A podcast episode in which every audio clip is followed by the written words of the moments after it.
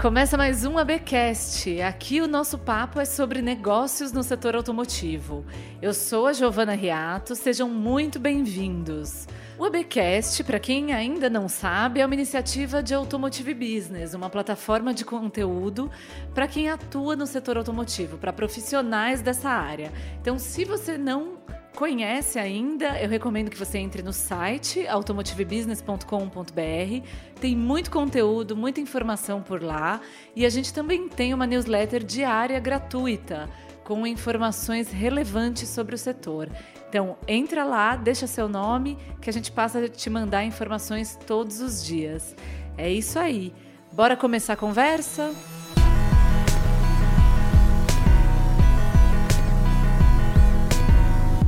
O nosso tema de hoje é sustentabilidade e o que isso tem a ver com negócios, né? E a nossa convidada é a Rosane dos Santos, ela é gerente de desenvolvimento sustentável da Nissan América Latina e presidente do Instituto Nissan. Olha quantos cargos. Rosane, bem-vinda. Obrigada, bom dia, Giovana, tudo bem? Prazer estar aqui com você hoje. Muito bom te receber. E para começar a nossa conversa, é, apresenta um pouco, né, quem você é e como você chegou até aqui com esse trabalho de sustentabilidade. Bom, uh, eu tenho uma formação é, na área contábil financeira e uma atuação profissional de mais ou menos 15 anos em gerenciamento de riscos. Né? Então, tudo que está relacionado à auditoria interna, auditoria externa, é, compliance, controles internos, foi a minha vida profissional durante quase 15 anos. E nos últimos dois anos eu precisei, resolvi, decidi mudar né, o foco da minha vida profissional, buscando algo que fizesse mais sentido para a minha vida. Uh, e encontrei o meu lugar de felicidade é, na, na sustentabilidade. Que legal. Então vem, é um trabalho que vem junto com um propósito pessoal também. Com certeza, é um trabalho que vem junto com um propósito. Uh, eu tinha eu tinha o desejo de estar é, tá mais próxima de pessoas, né, de utilizar o meu conhecimento é, não apenas para as organizações privadas, mas é, me conectar mais como ser humano. Mas ao mesmo tempo eu entendia que as organizações privadas era o formato que funcionava muito bem para mim. Então, é, a sustentabilidade, a forma como a gente trabalha dentro da organização, me deu esse shape perfeito, entendeu? Assim, eu, eu estou dentro da organização privada, mas ao mesmo tempo conectada com vários agentes dentro e fora da empresa. Sim, deve ser um trabalho empolgante. Muito. É, e sustentabilidade, Rosane, é um assunto que acho que historicamente, né, tradicionalmente, é tratado como aquela coisa lateral, externa ao negócio, né? Então você tem uma organização e aí ou você corrige a externalidade negativa, ou você faz um trabalho até de construção de marca usando sustentabilidade, né? É, tem marcas que fazem isso bem, uhum. tem outras que usam aquele o famoso greenwashing, né? Exato. né? Que é dar aquele tapa, parecer mais amigável, sustentável e no fundo continua tudo igual por dentro. É, acho que aqui a ideia, né, e até a conversa que a gente vinha tendo, o trabalho que você vem desenvolvendo na Nissan é completamente diferente disso. Exato. Obviamente que a gente não está aqui para ditar a regra, porque cada empresa encontra a sua forma.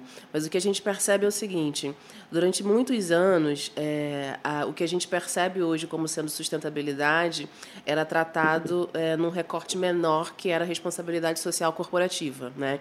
Então, como você falou, identificava-se uma externalidade, uma necessidade do entorno, uh, e é, um núcleo ou um grupo de pessoas eram designadas para trabalhar ou para corrigir aquela necessidade. À medida em que ah, as empresas começam a entender o seu papel, né, que vai além da geração de lucro, mas que envolve a manutenção uh, de uma forma digna e saudável uh, de tudo que acontece ao seu redor e que ela é corresponsável sob as mais variadas formas, a gente começa a entender.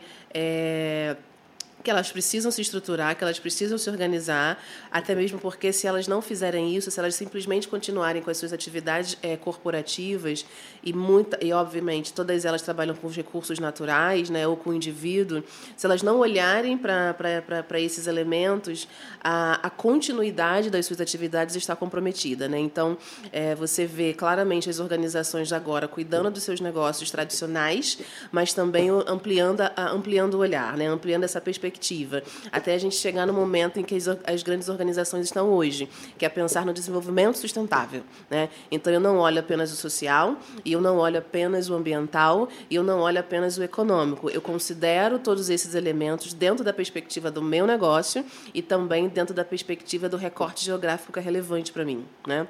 No nosso caso, por exemplo, é, nós atuamos em quatro sites, mas a onde a gente tem a nossa fábrica, em Resende, no sul fluminense, que é uma região que tem mais de um milhão de pessoas, se torna o nosso, é, o nosso principal ponto de promoção, por exemplo, de impacto social e de preocupação com o meio ambiente.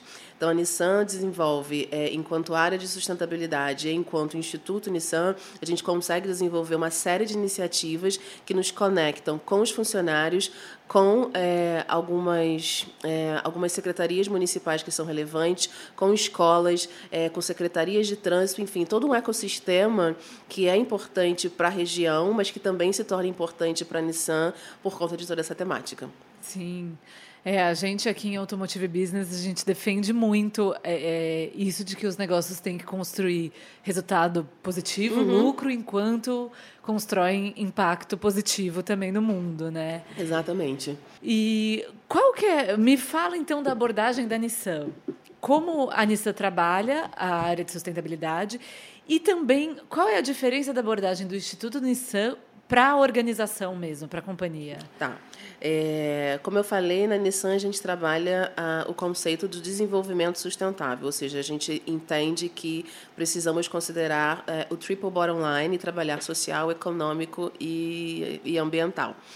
A, a questão do instituto, que é uma das nossas é um dos elementos do nosso pilar social, é uma das formas onde a gente se comunica com os agentes externos, é que ele já existia ah, desde 2014 e, e, obviamente, é uma instituição muito relevante para a empresa e para a sociedade. Né? Então, o que a gente faz é incorporá-lo ao pilar social da Nissan, tá? Uh, entendendo a sua relevância, mas também não se não permitindo que ele seja um, um, um elemento exclusivo, porque várias outras coisas acontecem e gravitam em torno do instituto e em torno da área. Então, por exemplo, recentemente a gente, a, a, gente, a gente decidiu trabalhar sustentabilidade em toda a nossa cadeia. Né?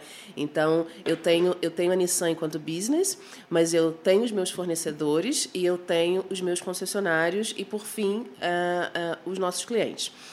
Não adianta a Nissan falar de sustentabilidade se o fornecedor não, não, não, não entender essa dinâmica, não falar a mesma língua e, e, se os concessionários também não falarem a mesma língua.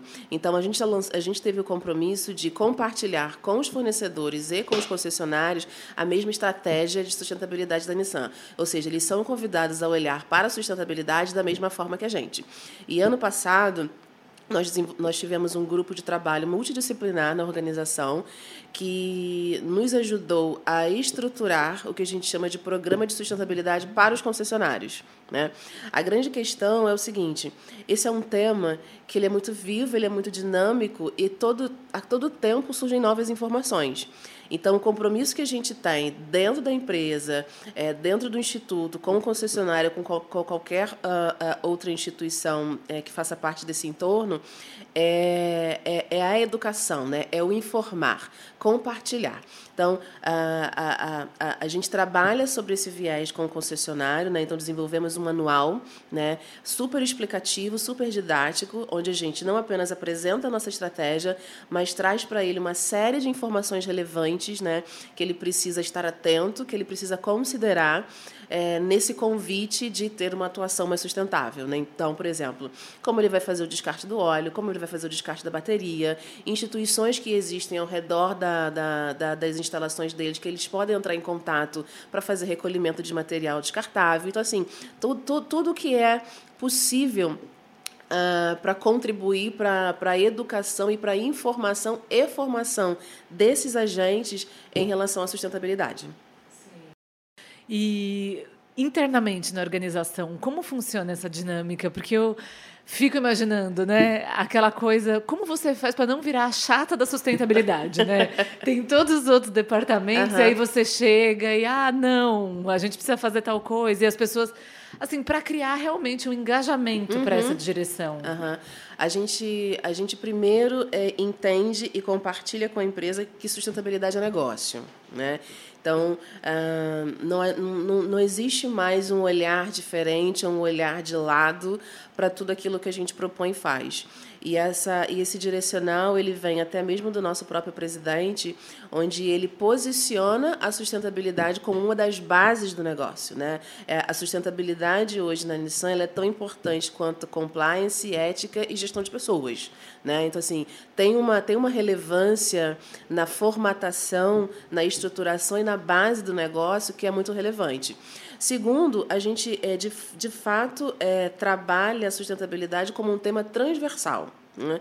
Então, ninguém é dono da sustentabilidade, o Departamento de Desenvolvimento Sustentável não é o único que cuida, né? mas a gente constrói uma série de soluções em conjunto com as outras áreas. Né?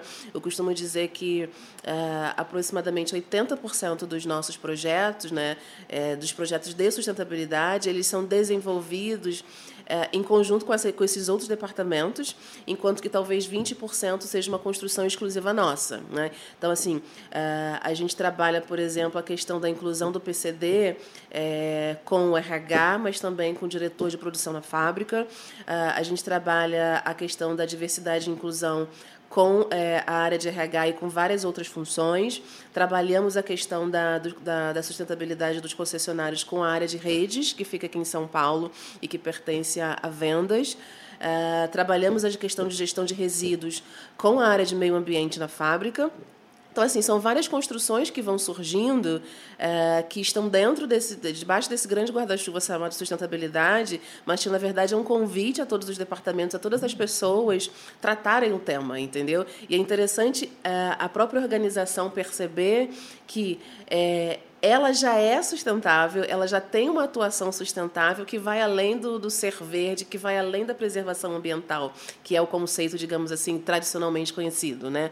Quando você começa a, a, a, a, a disseminar todas essas informações dentro da organização, a gente de fato fala: caramba, é, de fato somos uma organização sustentável. Que legal, que demais. Você citou é, ao longo da sua explicação a questão da liderança, né? É, me fala qual é a importância de ter a liderança engajada, assim, e qual caminho um, uma atuação mais sustentável, a busca por essa sustentabilidade do negócio deve percorrer é, para você realmente construir esse conceito, defender isso dentro de uma companhia, quem que tem que estar tá nesse barco e como trazer as pessoas? Olha, é, é, é um, tem que estar no discurso e tem que estar na prática. Né? Isso é importante. E, e, tem que ser, de fato, percebido por toda a organização pela alta administração. Né? Então, não adianta apenas é, uma, um, um, funcionário né, de staff ou no nível mais intermediário estar entendendo o tema ou estar desejoso de trabalhar a temática se a alta liderança não tiver conhecida. Né? Então, um dos, uma das primeiras é, grandes mudanças que, que, que a diretoria fez né, na na, na organização foi é, o posicionamento da área. Né? A área de sustentabilidade da Nissan aqui no Brasil ela se reporta ao presidente. Né? A gente tem um, um, um, uma leitura de relevância muito grande. E o que isso também se justifica, já que é um tema transversal. Né? Eu não posso é, estar posicionada dentro de uma outra área específica né? Se, é, se esse grau de especificidade vai me trazer restrições na tratativa. Né? Então, na verdade, quanto, quanto, ma, quanto, quanto maior o vínculo com as mais altas lideranças, maior a capacidade dela ser transversal. Então, por exemplo, e obviamente isso é, isso é, uma, isso é uma leitura de cada organização. Né? Ah, em algumas organizações é, está muito mais próximo de comunicação, em outras de relações governamentais. Uh, em outras em RH também eu já, eu já vi esse formato, mas eu entendo que esse, é, esse, essa especificidade diminui a, a, a leitura da transversalidade.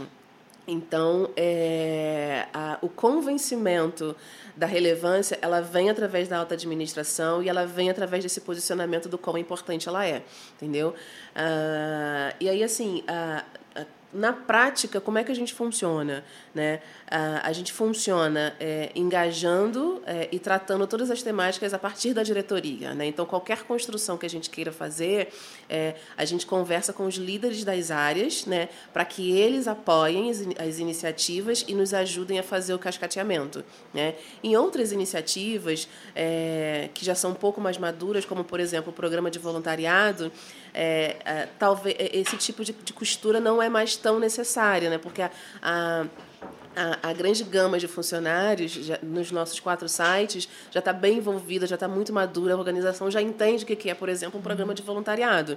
Agora, em outras construções mais novas, aí a gente precisa dessa, desse alinhamento é, a nível de liderança para começar a vir é, costurando e trabalhando a construção na, nos outros níveis.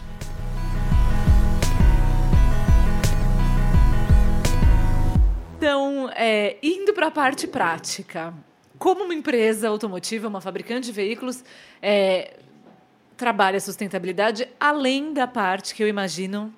Você pode falar um pouco, claro, uhum. é, que é atenuar ou é, neutralizar as externalidades negativas naturais desse negócio. Então, por exemplo, tratamento de efluentes, esse tipo de coisa.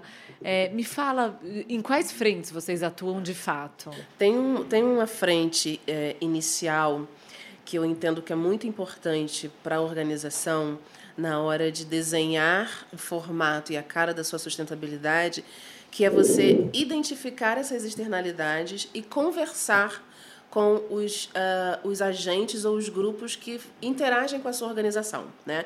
Esse processo, dentro da sustentabilidade, ele é chamado de matriz de materialidade, que nada mais é que uma grande pesquisa que você faz para dentro e para fora da organização, onde você considera a perspectiva de várias pessoas. No nosso caso, a gente considerou a leitura dos funcionários, a leitura é, e a gente quebrou os funcionários em pelo menos três blocos, porque as percepções também são diferentes, né? Então teve teve o grande staff, teve a, a o middle management e teve o senior management, né? Várias várias vários é, direcionais que tivemos com eles para capturar dele a percepção da sustentabilidade de como nós estávamos e de como eles entendiam que deveriam ser. Ah, então, foi para funcionários, ah, fornecedores, concessionários, agentes do governo que, que são relevantes para a Nissan ah, e imprensa. Tá? Conversamos com esses grupos, fizemos painéis de discussão, focus group ah, e ah, montamos é, a, a, a, a matriz de materialidade, que nada mais é a percepção de relevância da temática de sustentabilidade para todos eles.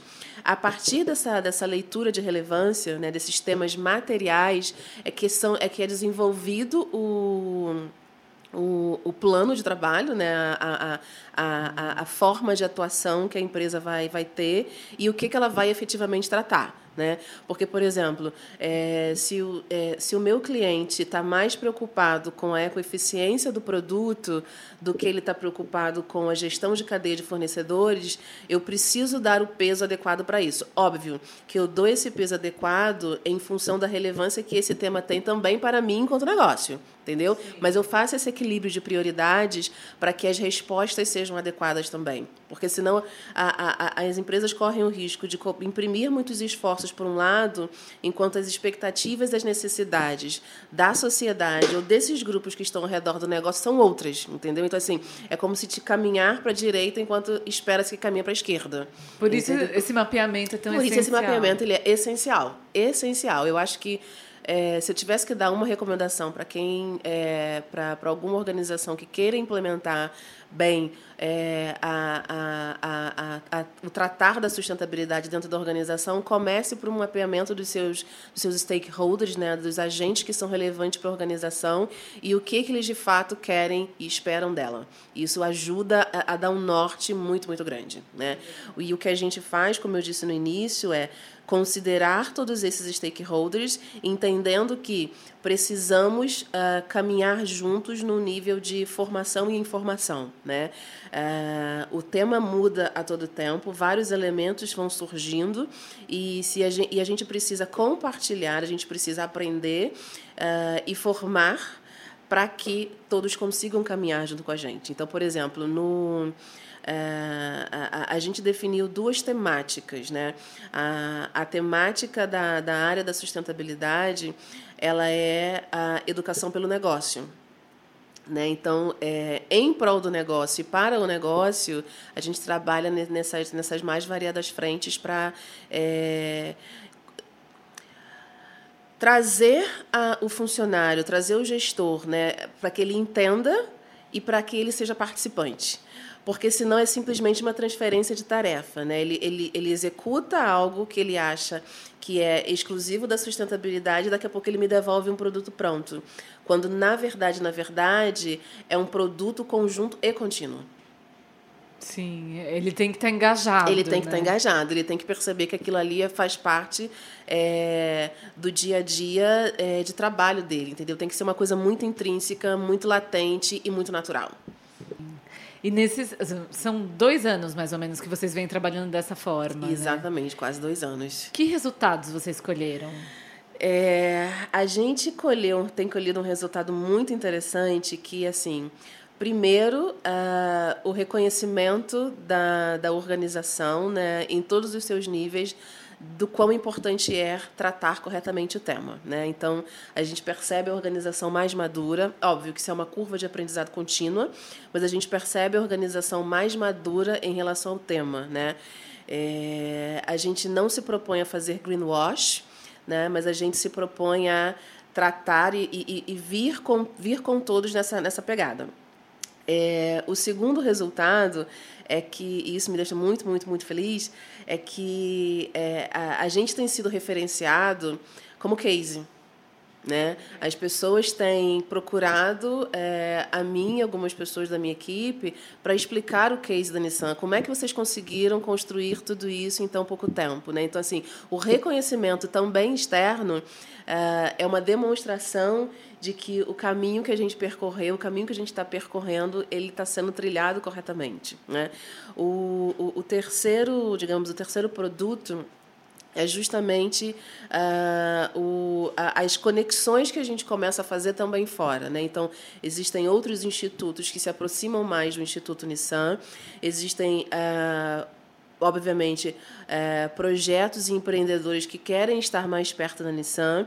É, existem pessoas que, que, que, procuram a Nissan né, para uma, uma oportunidade de trabalho, também considerando o seu olhar de sustentabilidade. Não, eu gosto da forma como, como eles tratam o tema, então isso é uma coisa relevante para mim. Assim, são, são várias, várias frentes, né, várias, várias, vários resultados positivos que a gente consegue perceber que confirmam é, essa, essa, essa assertividade do direcional, entendeu? A gente está, de fato, andando no caminho certo. Sim. E você acabou de vir é, de um evento, né, de participar de um evento que falava de inovação e sustentabilidade. Acho que existe uma, uma convergência muito grande desses uhum. temas, né? E aí, para levantar esse assunto, eu acho que o, o setor automotivo tem um princípio bem básico que é Hoje, atualmente, as vendas globais de veículos giram em torno de 90 milhões de, de veículos por ano. E que é uma coisa, se você pensar em desenvolvimento sustentável, por quanto tempo a gente consegue fazer isso, né? Uhum. Então, os negócios automotivos precisam é, achar outros caminhos, né? Exato. né? Porque, de fato, em 50 anos, vender 90 milhões de veículos talvez não seja tão viável. É, me fala em que momento isso se conecta na Nissan quando a sustentabilidade entra em pensar também novas, novos modelos de negócio? Pensar sustentabilidade como é, um, um, novo modelo de negócio é, é, é, o, que, é o que nos conecta uh, com a temática da inovação. Né?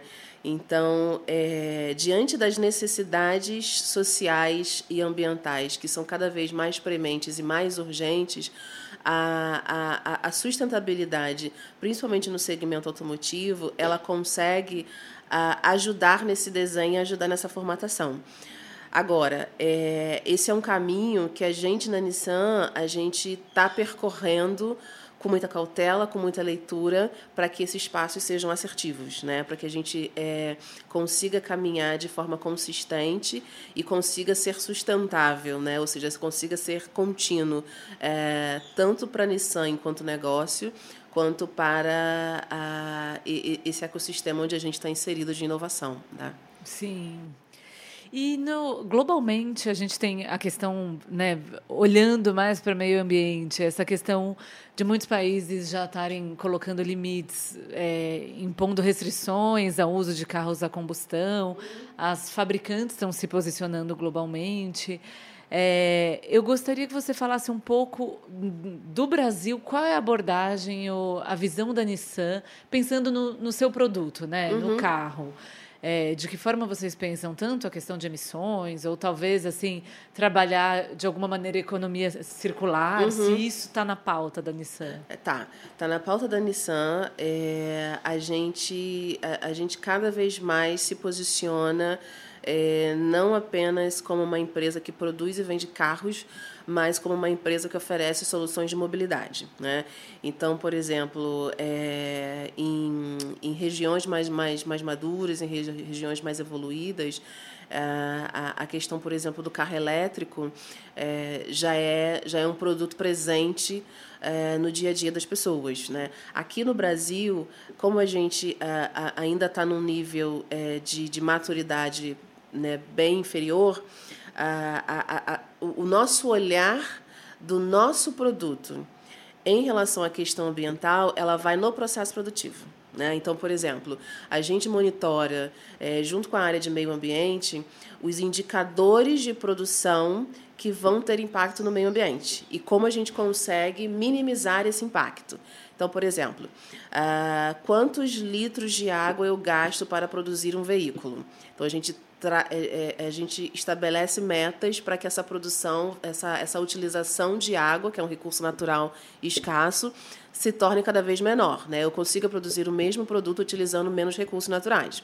A mesma coisa vale para é, energia. Né? Quantos quilowatts-hora eu estou gastando para produzir esse carro? A ideia é que a gente consiga reduzir isso pouco a pouco. Então, assim, no Brasil, o que a gente consegue trabalhar, considerando é, a nossa é, os veículos a combustão, que é obviamente a, a, a, a, a grande maioria, é como é que eu minimizo os impactos do meu ciclo produtivo. Como é que eu minimizo o impacto ambiental no meu ciclo produtivo? E aí eu trago tudo isso para baixo, combinado com a ecoeficiência do produto. Né? Então, assim, quanto mais ecoeficiente for o meu produto, e aí existem as várias soluções de engenharia, menos, uh, menos dano eu vou causar uh, ao meio ambiente, até a gente chegar naquele momento em que uh, isso vai estar tá num equilíbrio Uh, e no nível de maturidade semelhante ao, aos países mais desenvolvidos. E dos projetos que, que vocês têm desenvolvido na Nissan, qual mais é, talvez essa pergunta assim é bem tendenciosa, que eu, eu, vou te perguntar qual mais te orgulha, mas deve ser difícil escolher. Mas o, o que, que você acha que tem, teve maior impacto até aqui nessa fase em que a Nissan trabalha o desenvolvimento sustentável, né? não a sustentabilidade uhum. isolada?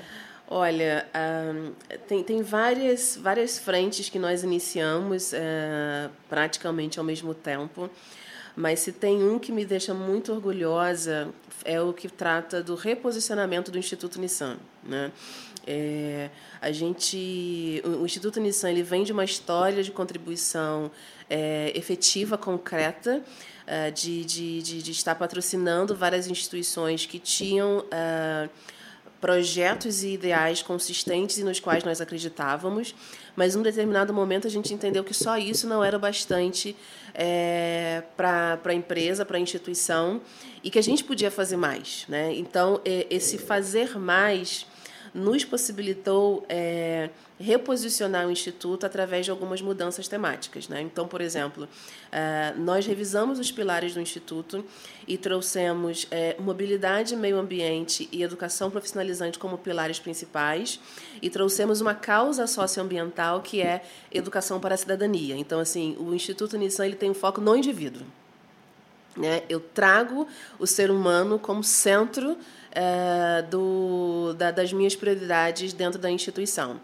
E, e nesse reposicionamento, a gente definiu uma temática principal também, que é bem recente e que a gente começa a trabalhar com mais, com mais força a partir de agora, que é mobilidade segura e cidadã. Então, eu trato a mobilidade, mas eu trato também essa mobilidade na perspectiva do indivíduo, ou seja, como é que essas soluções que estão sendo construídas vão, de fato, melhorar a vida do indivíduo das grandes cidades, até a gente chegar naquele ponto em que a gente, é, de fato, tem é, cidades inteligentes e sustentáveis, entende? Assim, trazer essa, essa discussão, trazer essa formatação para dentro do Instituto foi um processo longo, mas foi um processo muito gratificante.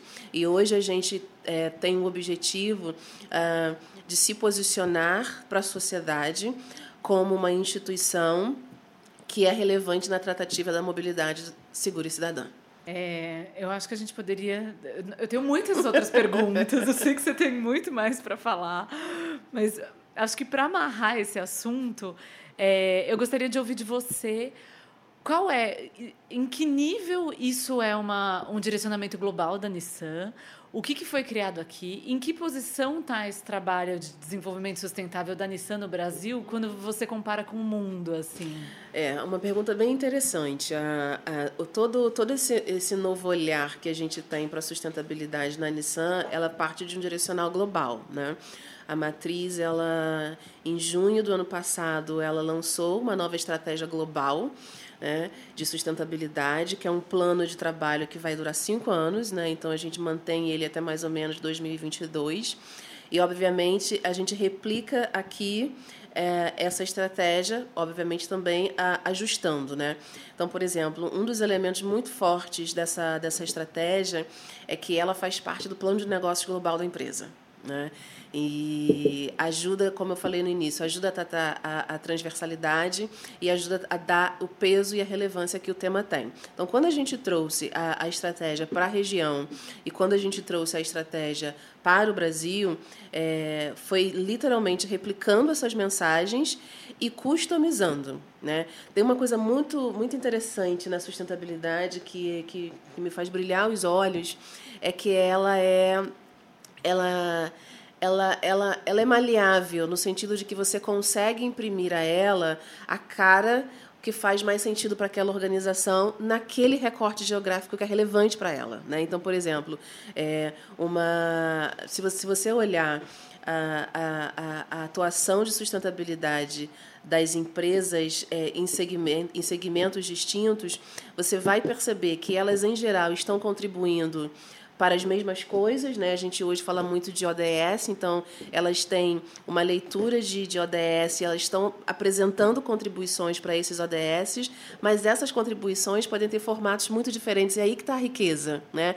Porque se as externalidades são tão grandes e tão diversas, eu preciso de soluções diversas para tratar todas elas. E cada empresa contribui da sua forma. E isso, para mim, é, uma, é, um, é um ganho que a, que a sustentabilidade tem, a capacidade dela se adaptar à realidade daquela organização, à realidade daquele recorte geográfico. Muito bem. É, bom, eu vou roubar aqui. Eu tenho mais uma pergunta antes da gente terminar.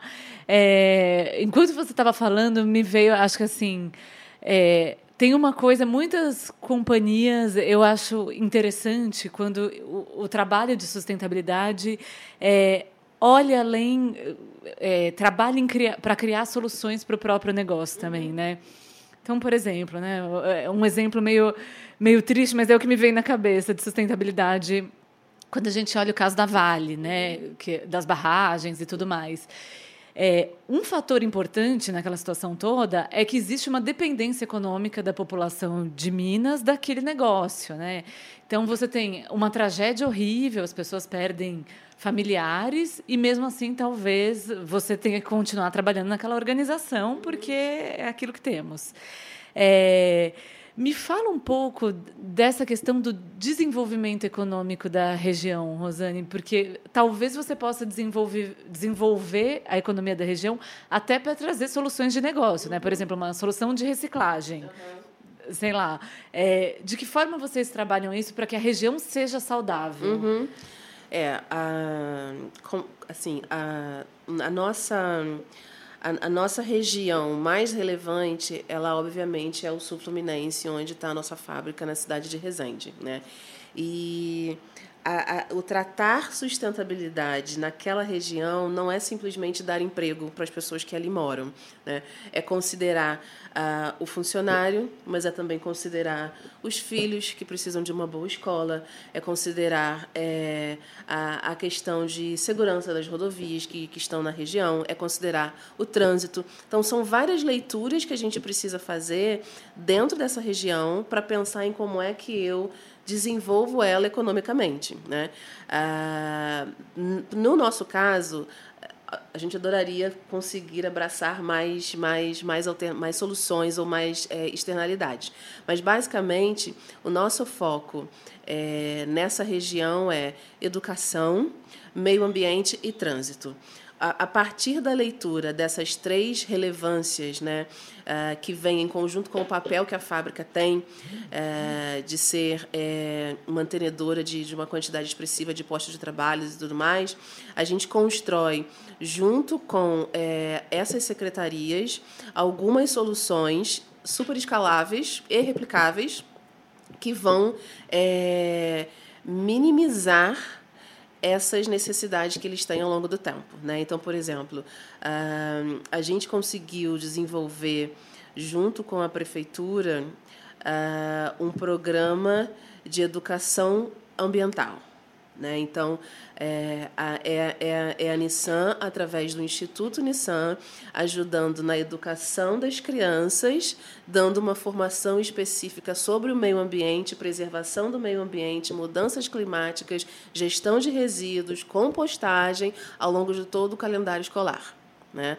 A gente é, também desenvolveu, em parceria com outro instituto e a Secretaria de Trânsito de Resende, uh, um programa, um projeto que está voltado para a, a segurança do trânsito da cidade. É, a gente está se aproximando da, da Guarda Mirim também para construir um programa de trânsito que seja relevante para a empresa, mas que também que seja relevante para a região. Ou seja, é, é, é, é trazer, é, ter a leitura desse, desse, de, dessa região, entender o que de fato ela precisa e pensar em como eu, enquanto órgão privado, consigo atuar para melhorar. Sim, muito bem. Perfeito, adorei. Muito obrigada, Rosane, pela sua meu. participação. É, parabéns pelo trabalho. Obrigada. Espero que a gente fale muito mais sobre isso ainda. Com certeza, o prazer foi meu. Muito obrigada pela oportunidade e conte comigo. Muito bem. É, pessoal que está nos ouvindo, é, antes de dar tchau, claro que eu peço para vocês seguirem a gente no agregador de podcasts que vocês mais gostam. É, assim vocês ficam sabendo sempre que a gente colocar alguma coisa no ar. E comentem esse episódio, contem o que vocês acharam, me escrevam, me adicionem no LinkedIn. É, Giovana Riato, eu estou sempre por lá e adoro ouvir o feedback de vocês. Eu sou a Giovana Riato. Quem produz e edita o Abcast é o Marcos Ambroselli. A nossa trilha é do Guilherme Schildberg. Até a semana que vem.